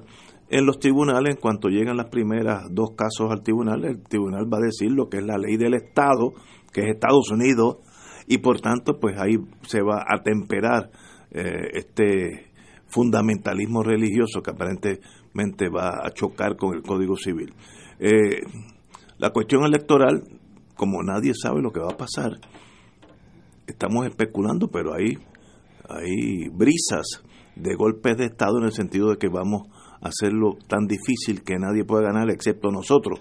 Muy mal hecho. No es que el PNP se pretende abrogar el control total del proceso electoral. Pero como dijo Fernando Martín ahorita, el PNP ganó las elecciones pasadas clean, porque ahora quiere una dictadura para siempre a los Norcorea. Pero es que parece que ese es el miedo. ¿Pero miedo a qué? Bueno, por eso pues, te estoy diciendo. Sí. Es que no hay explicación. Si no hubiese miedo, no habría razón para legislar. Estoy de acuerdo. O un instinto definitivamente totalitario. Un instinto totalitario del país que yo quiero. Es que el partido único funciona así. Sí, pero sería una locura donde un partido mayoritario ponga en jaque su propia existencia para ser de mayoritario a totalitario. Que la golosidad es demasiada, Ignacio, es demasiado. Pero déjame añadir un tema. No entiendo. No soy yo quien debería traerlo, debería otro PNP traer este tema. Pero oye, en un momento donde el gobierno de Puerto Rico está tratando de recuperar en Washington la imagen de cierta seriedad, de cierta institucionalidad, de cierto profesionalismo, de cierto sentido de juego limpio, como la noticia en primera plana en su momento en periódicos en Estados Unidos, porque así va a ser que el partido de gobierno por línea partidista ha atosigado unos cambios a la ley electoral que convierten en kingmaker al partido de gobierno, que es precisamente el gobierno que ha sido atacado por la administración de turno en Estados Unidos y por ciertos sectores congresionales como un gobierno retardatario y como un gobierno no confiable. O sea que aún desde el punto de vista de del interés propio, este no es momento de estar sumando a las características negativas que se nos atribuyen, el que también vamos camino al fraude electoral. Pero es que casi raya en lo incomprensible. ¿Cómo uno analiza esto? ¿Cuál es dónde está el win para un partido que tiene la mayoría de votos? No sé, ¿sabes? Es algo que se desafía. No, es la velocidad. Pero, o sea, el banquete total es el totalitarismo, es la mentalidad de partido único, es el control absoluto del aparato gubernamental. De eso es lo que se trata. Con eso llevas más la de una contrarreacción y perder las elecciones. Por eso es que te adelanto que no nos extrañe que cuando se oiga el murmullo de la brisa suave y estén muy cerca ya las Navidades, veamos este pueblo otra vez en la calle, porque es que le están provocando la paciencia otra vez. Y eso, que el Joker está... Ya mismo sale por ahí. Sí. Señores, tenemos que ir a una pausa, amigos. Vamos a una pausa y regresamos with Crossfire. Fuego Cruzado está contigo en todo Puerto Rico. Pedimos más y venimos con mucho más. Ahora cubrimos coronas en cerámica y Blue Canal en cualquier diente para que sonrías más que nunca. Además te damos hasta $2,000 para dentaduras parciales flexibles. MMM. Caminar juntos es darte mucho más. MMM Healthcare LLC es un plan HNO y PTO con un contrato de Medicare. La afiliación de MMM depende de la reclamación del contrato. Te habla Fray Jimmy Casellas para invitarte a participar de la segunda reunión de orientación para el Retiro en Alta Mar por Alaska con los frailes capuchinos, el sábado 16 de noviembre a las 10 de la mañana en la parroquia San Antonio de Río Piedras. Ven a conocer la ruta y los detalles del crucero Celebrity Solstice que abordaremos en Seattle del 11 al 20 de junio para recorrer los principales puertos por Alaska. Para más información llama al 787-603-1003 o 792-1010. José Falcón, AV79, licencia número 139. Nos reservamos el derecho de admisión. Este es el plan para usted. Para usted. Para usted. No te arriesgues a que tu médico no acepte tu plan. Con Triple S Advantage tienes una amplia red de médicos primarios y especialistas de calidad disponible para ti. Llama al 1-877-207-8777. Lunes a domingo, 8 a.m. a 8 p.m. Triple S Advantage es un concesionario independiente de Blue Cross Blue Shield Association. La red de proveedores puede cambiar en cualquier momento. Recibirá notificación cuando sea necesario. Fuego Cruzado, con los maestros de la discusión política inteligente y acertada, te acompañan ahora cada noche en Oro 92.5 FM. Infórmate de los temas de importancia del país, escuchando al equipo que establece cátedra todos los días sobre el acontecer político en Puerto Rico. Escucha la retransmisión de Fuego Cruzado con Ignacio Rivera, Néstor Duprey y sus panelistas invitados con su discusión política dinámica e incisiva, encendiendo el debate con sus diferentes puntos de vista. La clase comienza a las 10 de la noche en retransmisión diferida de lunes a viernes por Oro 92.5 FM. Fanáticos criollos de nuestro béisbol profesional. Los juegos de los criollos esta temporada. Escúchalos por aquí, Radio Paz 810 AM, en las voces de Edgardo Pereira, Canito Negrón y Héctor Sonde y Feliciano. Caguas, un equipo de mucha tradición en nuestro béisbol profesional. Por aquí, Radio Paz 810 AM y Radio Paz 810.com. ¿Qué te parece, Cholito? ¿Qué te parece, Cholito? Y ahora continúa Fuego Cruzado.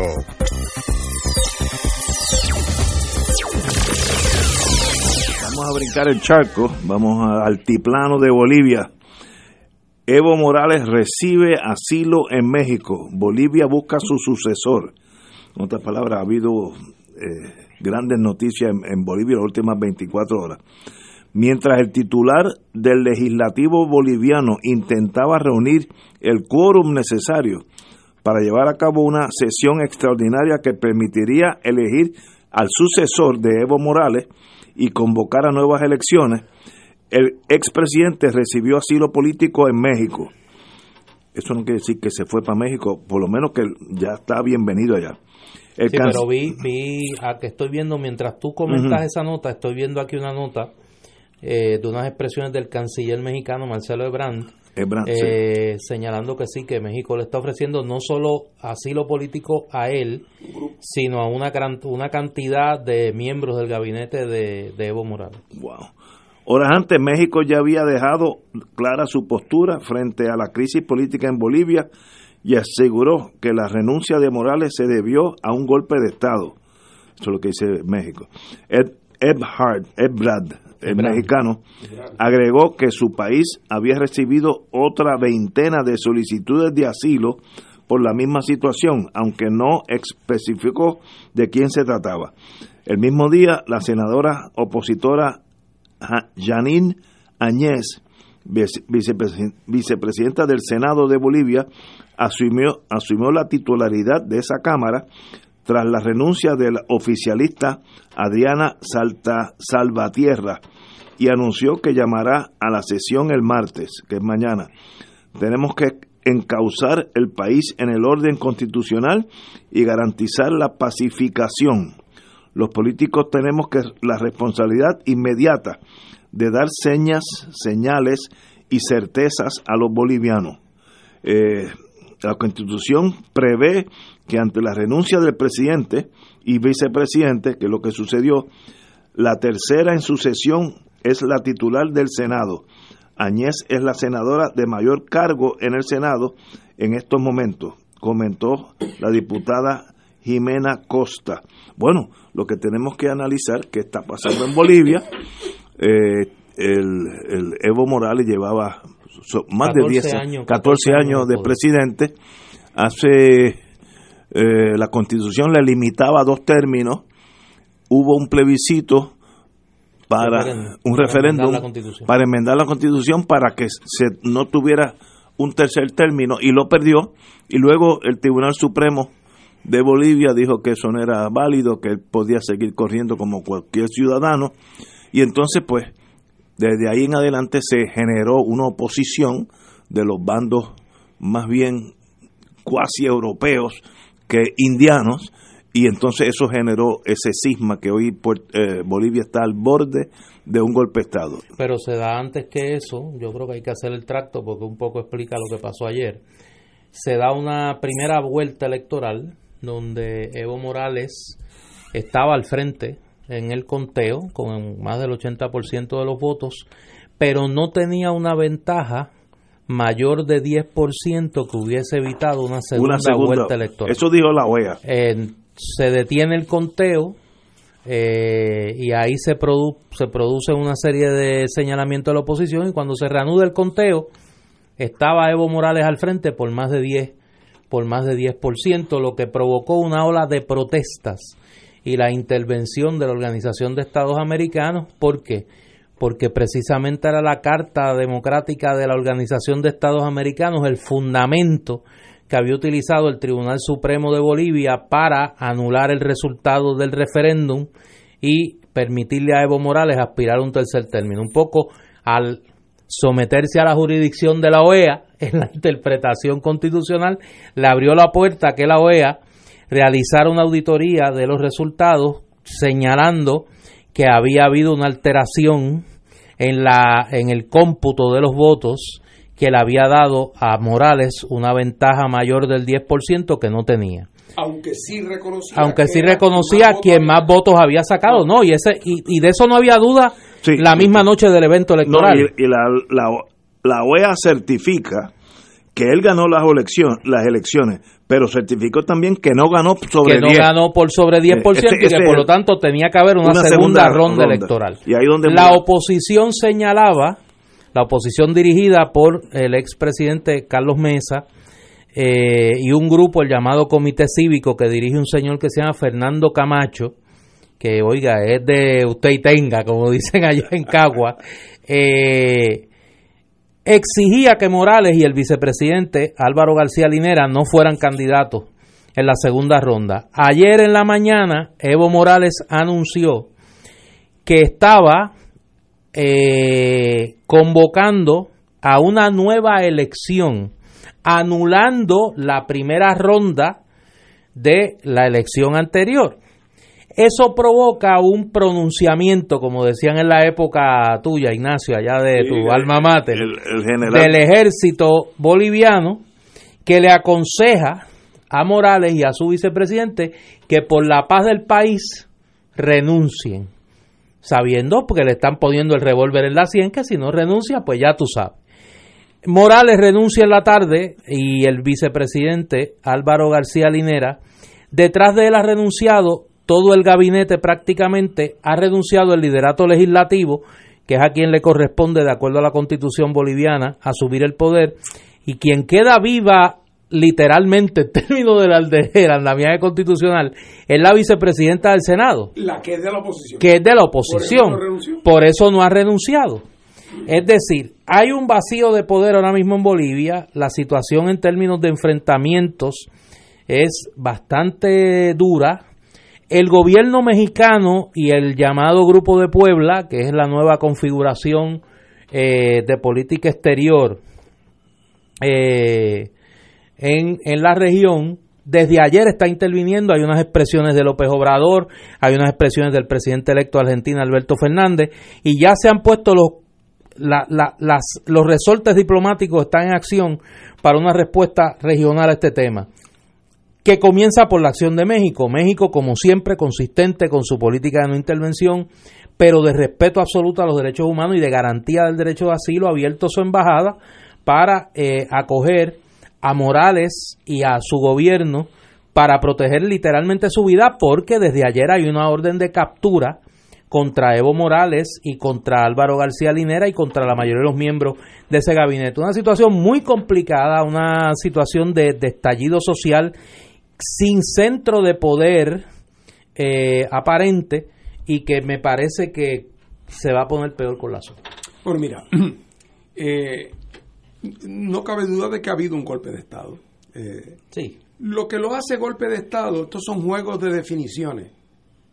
Aquí en Puerto Rico salimos de un gobernador electo. Claro, no fue golpe de Estado porque la pistola en la 100, como dice no Néstor, existía. Pues no existía. Pero en efecto, ¿qué pasa cuando un sector de la población con fuerza se lanza a las calles y el gobierno incumbente se da cuenta que no va a poder gobernar con esa situación de inestabilidad? Bueno, pues en algunos países, dependiendo de la correlación de fuerza, el gobierno se va. Aquí Ricky salió corriendo. En otros sitios hace más resistencia. Todo esto responde al mismo problema, que son países que han ido descubriendo unos niveles de confrontación en países que están divididos casi por la mitad. Mira lo de Chile. ¿Cuántas semanas corridas no lleva la protesta en Chile contra Piñera? Bueno, no hay golpe de Estado, pero llega el momento en que Piñera se mirará en el espejo y digo, ¿podré yo gobernar un país en que las calles están ocupadas? No quiero irme al otro continente, pero desde anoche no pueden pasar camiones entre Francia y España. ¿Por qué? Porque un sector del independentismo catalán ha bloqueado las carreteras. Tengo entendido que los atascos son de cientos de kilómetros de líneas de camiones que no pueden pasar. Bueno, pues, oye, llega un momento que no puedes gobernar. Por cierto. Sin tanque. Oye, ¿y qué te parece si yo les cuento de un país que tiene un presidente electo, pero de momento una de las dos cámaras legislativas, controladas por el partido de oposición, en una votación partidista que no cuenta ni con un solo miembro de la minoría, han aprobado una resolución para residenciarlo, es decir, para sacarlo antes que vengan las próximas elecciones, por el temor a que puede ganarla? Y entonces, eso no va a ir para ningún sitio porque en la otra cámara domina el otro partido. Oye, y es totalmente por líneas partidistas, no hay nadie en el medio. ¿Qué país es ese? Ese país es los Estados Unidos, donde se está dilucidando lo que se hubiera ocurrido en América Latina. Le llamarían que de lo que se trata es de un intento de darle un golpe al presidente electo a base de un golpe legislativo. Así es que en todos sitios hay discrepancias, problemas. ¿Por qué? Porque estamos viviendo una época en la humanidad donde las injusticias y las desigualdades están provocando enfrentamientos, confrontaciones. Mi mejor deseo para el pueblo boliviano es que busquen un cauce pacífico para resolver sus disputas. Y no puedo negar que me da pena especial por el pueblo boliviano, porque Evo Morales, que su democracia no la aprendió en el ágora ateniense, pero que nadie en Bolivia jamás la había aprendido ahí tampoco, que Evo Morales le dio a Bolivia los 13 años de mayor estabilidad, progreso y redistribución de ingresos que ha tenido en su historia. Eso no quita de que no se le fuera la mano aquí y allá, o que no fuera un error político haber decidido intentar la reelección, pero sea como fuera, esos son temas que tienen que resolver los bolivianos, y aquí lo importante es mantener en alto las banderas de la no intervención y el respeto a la soberanía de los pueblos, porque si esas banderas no se mantienen en alto y no hay una actitud combativa hacia eso, volvemos a la peor época del imperialismo americano trabajando a través de los militares en la América Latina. Yo creo que, y en esto, esta es una posición que yo he asumido en este micrófono consistentemente, me traía problemas con Carlos cuando estaba en este plano, y me trae problemas con mis amigos a ambos lados del espectro político, y es que yo soy muy dado al respeto a la institucionalidad. Y contrario a otras ocasiones, a mí me parece que en el caso boliviano, aunque a Evo Morales lo cogieron entre primera y segunda, diríamos por ahí, y hay dudas razonables sobre el resultado electoral, me parece que la actitud que asumió Evo Morales es la actitud madura y responsable que asume un jefe de Estado que entiende tiene que buscar un cauce institucional para resolver un conflicto social que tiene un costo humano dramático. Ahí me parece que se puso en marcha un golpe de Estado cuando Morales anunció su iniciativa de convocar nuevas elecciones. Un poco me recordó el triste destino de Salvador Allende, que el día donde iba a anunciar el plebiscito para que el pueblo chileno decidiese si debía continuar o no en el poder, se puso en marcha el golpe de Estado de el general Pinochet y sus secuaces con el saldo que conocemos. Y me parece que aquí pasó lo mismo. Aquí tan pronto se comenzó a activar una solución institucional a la crisis política, como debe ser, los sectores más retardatarios en Bolivia decidieron poner en marcha un golpe de Estado. Ahora, lo que uno está viendo esta tarde de las imágenes de La Paz, donde las organizaciones de los pueblos originarios, la sociedad civil boliviana y el movimiento al socialismo, el partido de Evo Morales, que tiene una capacidad de respuesta política y militar que no han tenido otros movimientos en el pasado, me parece que está colocando a Bolivia a las puertas de una guerra civil. Y en ese sentido, la intervención pronta y eficaz de la comunidad internacional va a ser fundamental. Me parece que había un cauce institucional en camino, se debió dejar poner en marcha. El veto de la oposición a la candidatura de Morales, pues no me sonaba justificado. Derecho tenía a aspirar y el movimiento al socialismo a postular sus candidatos. Y me parece que aquí, tristemente, como en otros casos, la comunidad internacional va a tener que probar su eficacia, y en ese sentido yo, como en otras ocasiones, ponga mucho peso en el papel de México, en el papel de Uruguay y en el papel de ahora de Argentina, de este grupo de Puebla, que me parece que es un balance saludable para la paz y la estabilidad política de la región. Yo creo que Bolivia tiene un problema que tenemos nosotros aquí también. Es un pueblo dividido. Bolivia es dos países. Están aquellos de ascendencia europea, española, etcétera, etcétera. Y están los indígenas, los indios del altiplano. Y yo sé que yo conozco a algunos bolivianos y hasta se maltratan unos a los otros. No. Los que son europeos, pues, hablan despectivamente de los inditos, como ellos dicen. Y eso, pues, esa presión está ahí hasta que un día Evo Morales fue producto de eso, donde empezaron a votar esos inditos, como son 9-1 en términos numéricos, pues ganó la mayoría. Ahora, pues, viene el contragolpe, como siempre pasa. La movida de él de quedarse en la presidencia fue fatal para los efectos de que le da la excusa a esa minoría blanca, como diríamos, de dar el contragolpe, y el ejército fue fundamental. Decir, cuando el jefe de si el Joint Chief of Staff de los Estados Unidos le dijera al presidente, mire, es tiempo que usted se vaya, mire, mejor que coja un avión, porque ese es el que controla todas las Fuerzas Armadas, y eso fue lo que pasó en Bolivia. ¿Ganará Bolivia? ¿Perderá Bolivia? Eso hay que ir día a día, pero no son buenos momentos allá en esa hermana república. Vamos a una pausa, amigos. Fuego Cruzado está contigo en todo Puerto Rico. La oficina médica del Dr. Ramón Luis López Acosta, especialista en medicina de familia, provee servicio a pacientes adultos y geriátricos de manera continua y comprensiva, servicio de medicina primaria preventiva y de medicina intrahospitalaria a nuestros pacientes. Localizada en la calle Lloveras, 650, edificio Centro Plaza, suite 207, Santurce, cerca del Hospital Pavía. Llámenos al 787-725-7888, 725-7888, y haga una cita para evaluación. Aceptamos la mayoría de los seguros médicos Advantage y comerciales.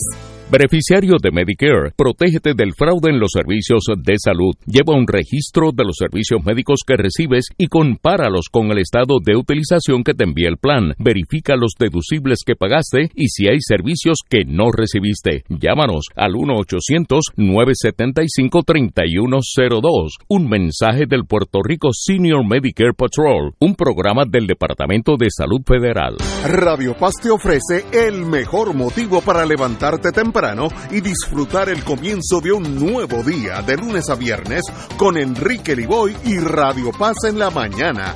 La dosis perfecta de noticias, deportes y éxitos musicales de todos los tiempos, humor y curiosidades, calendario de actividades y tus peticiones musicales por el 787-300-4982. Conéctate con el 810 AM de lunes a viernes con Enrique Liboy y Radio Paz en la mañana.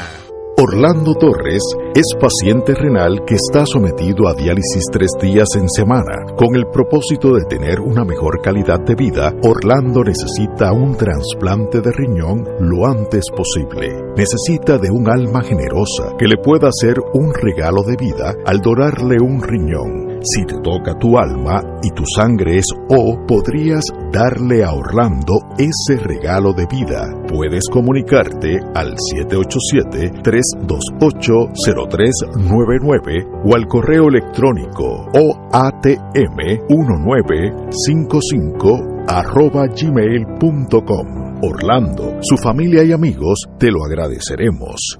Dios te bendiga. Y ahora continúa Fuego Cruzado. Regresamos, amigas y amigos, a Fuego Cruzado. Como si lo que hemos hablado que pasó ayer no fuera suficiente. Ayer fue un domingo movidito. Hubo elecciones en España. Los resultados no son muy diferentes a la elección anterior en abril. El Partido Socialista Obrero Español logró elegir la mayoría de los diputados, 120 escaños, perdió 3 con relación a la elección de abril. El Partido Popular de España, siempre hago la salvedad. Que allá también es un partido de derecha. Eso lo dijiste tú, para que no diga que Cudo sigue, mira, metiéndole ahí el dedo en la llaga. Obtuvo 88 escaños, 22 más que en la elección de abril. Las dos grandes noticias políticas es la irrupción de Vox, que más que duplica sus escaños de 24 que tenía en abril. Elige 52 diputados, el partido de extrema derecha, que se convierte en la tercera fuerza política en España. Y el desplome de Ciudadanos, el partido de centro derecha, que había sido una especie de bisagra entre los dos grandes partidos y que se había convertido en un factor para la construcción de mayorías legislativas en las comunidades autónomas e inclusive en el propio Parlamento español, bajó de 57 escaños a 10. Perdió 47 escaños, lo que provocó hoy la renuncia del presidente de ese partido, Álvaro Rivera. Y Unidas Podemos, la coalición de izquierda que lidera Pablo Iglesias, redujo su número de escaños de 42 a 35 escaños. No suman ninguno de los bloques, ni el bloque de izquierda ni el bloque de derecha, 176 votos para poder constituir mayoría absoluta y poder constituir gobierno, lo que abre un periodo de negociación, de pactos, coaliciones de cara a formar gobierno. Aquí quienes están contentos, pues obviamente son los herederos políticos del caudillo, que han visto a Vox convertirse en la tercera fuerza política. Y yo creo que los independentistas catalanes, porque esos 13 votos de Esquerra Republicana en el Parlamento español podrían convertirse, junto con los 8 votos de Junts per Catalunya, y ahora dos de CUP. Y dos de CUP, el partido, como le llaman ellos, antisistema, que eligió 2 diputados, que habían sido una especie de factor invisible en la configuración de posibles quinielas de alianzas políticas, yo creo que aquí van a jugar un papel y los próximos días van a ser cruciales en España. Hay mucha frustración en el pueblo español que ni pa' Dios quiere repetir un escenario electoral, lo que le pone un peso adicional al liderato político español para tener que formar un gobierno. Compañero. Sí, aquí hay que acordarse que más allá del tema propiamente español, este resultado dramático del aumento en la fuerza de ese partido de ultraderecha, que es el partido Vox, que como tú dices, tiene tufo al franquismo, es un fenómeno que no se está dando solamente en España. Este es el fenómeno, después de todo, de Salvini en Italia, con el partido de lo que era la Liga del Norte, con esa misma retórica, contrarios a la Unión Europea, chauvinista, las posiciones clásicas de la derecha, con tufos de Mussolini.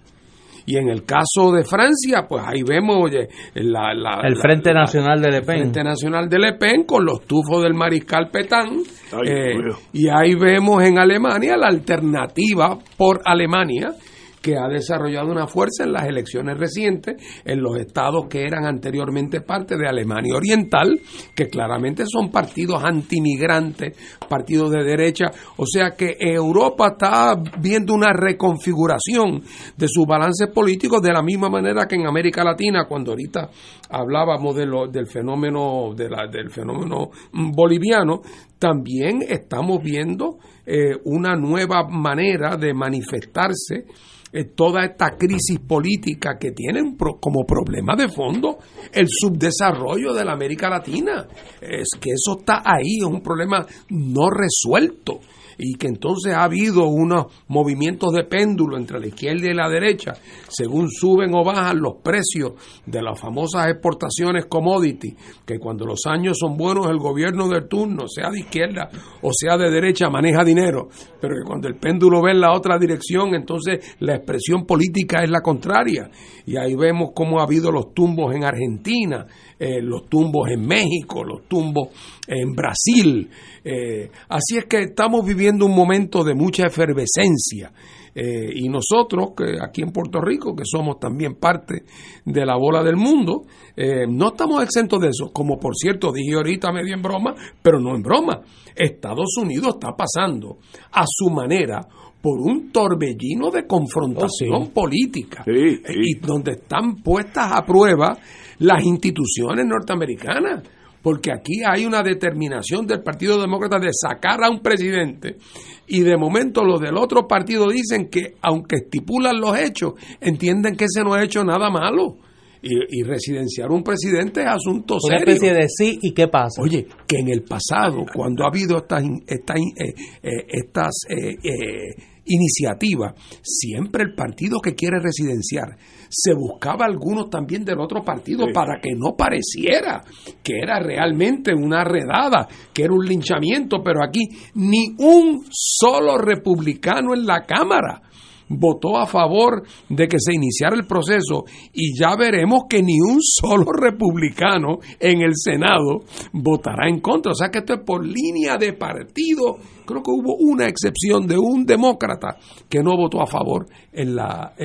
Así que Estados Unidos está también pasando por una gran crisis, y esa crisis se va a ir fortaleciendo, es decir, hinchando en la medida en que se acercan las elecciones, y el temor de que el presidente Trump vuelva a ganar se convierte en una preocupación cada vez más acuciosa. Y yo creo que esta fobia de los demócratas de residenciarlo le puede funcionar en contra a los demócratas, porque se ven que es algo ya partidista, que no es ni democrático, es partidista, y pierden, pues Trump es la víctima. Oye, y si para colmo de cuentos no logran adelantar un candidato con una sombrilla suficientemente grande para poder atraer a todo el voto anti-Trump, y los demócratas están teniendo serias dificultades, porque el que parecía que podía cumplir ese papel, que es el senador Biden, va a ser una de las víctimas de esta crisis. Sí, estoy de acuerdo. Tenemos un minuto, pero quiero decirle a aquellos que viven en Chicago o que van para Chicago, una tormenta invernal inusual causó estragos este lunes en el centro occidente de los Estados Unidos, a tal punto que 440 viajes, vuelos fueron cancelados del aeropuerto de Chicago. 440 vuelos. Un avión se salió de la pista por el hielo, pero hay muy mal tiempo allá en Chicago, y el aeropuerto de Midway se tuvo que cerrar por unos instantes. Wow. Así que raro noviembre. Estamos empezando esto no es enero y febrero cuando las cosas de verdad son frías. Así que esto es un lapso, o tal vez por eso es que pasan tantas tormentas por aquí. Tal vez el mundo está cambiando y no nos estamos dando cuenta. Pero ahí estamos. Menos mal que hay cosas que son constantes. Menos mal, ahí está Villafañe y Martínez. Y Héctor Martínez. Oye, me hacen una pregunta aquí, Ignacio. Para siempre. Que hoy sí. Fue feriado. Mañana se reanuda las labores del gobierno federal. Sí, señor. Sí. Hoy estaba trabajando, algunas agencias las vi trabajando, pero es la excepción. No, ¿cuáles? No voy a hacer comentarios. ¿Cuáles? Las que tienen que trabajar. Esas estaban trabajando. Señores, hasta mañana, amigos.